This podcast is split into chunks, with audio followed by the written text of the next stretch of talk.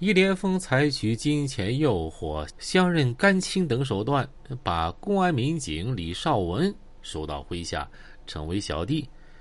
李少文自从新世纪大酒店营业以来，享受着免费客房、洗浴等服务项目的同时，主动为新世纪大酒店开设了赌场提供保护，并抽头渔利。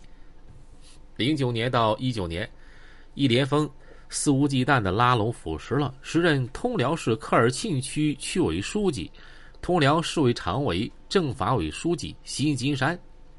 时任通辽市市长、市委书记傅铁刚，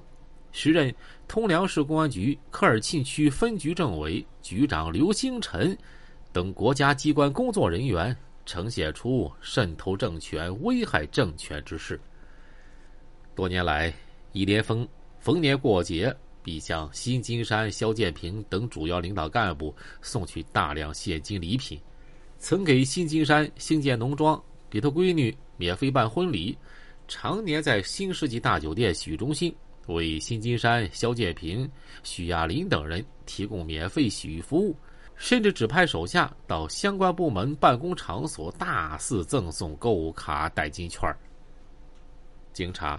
易连峰向新金山、傅铁刚。肖建平等厅级干部行贿一百七十多万元，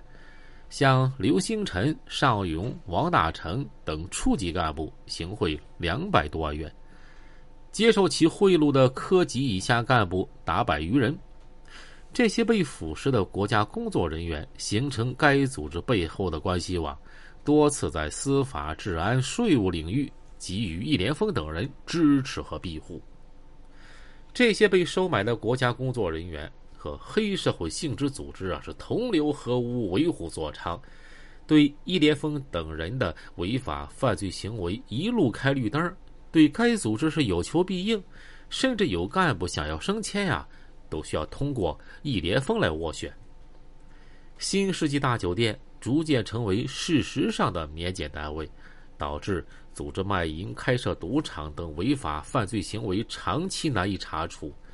在百姓心中形成新世纪大酒店是法外之地的印象，严重损害当地的社会秩序。为了获取更多的经济利益，该组织掩盖种种违法犯罪行为，而竭力贴靠各级官员，努力融入政治圈长期和各级官员保持非正常私交。积极为组织成员争取啊，诸如什么人大代表啊、政协委员、青年卫士称号等政治光环。易连峰案发之后，三名曾经充当易连峰黑恶组织保护伞的退休厅官也相继被查。通辽市原巡视员啊，正厅级的辛金山，曾于零四年一月到二零一一年八月。担任通辽市委常委、政法委书记，二零一三年四月退休。退休六年之后啊，也就是二零一九年六月底被查。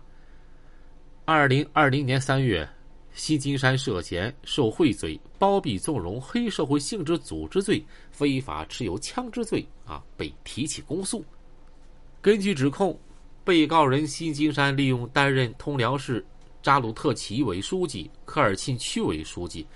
通辽市委常委、政法委书记、通辽市委巡视员的职务便利，非法收受他人财物，为他人谋取利益，数额特别巨大；